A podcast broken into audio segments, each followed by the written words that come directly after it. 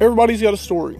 And mine goes like this I've had a lot of good times, a lot of bad times, a lot of, well, let's just say odd times.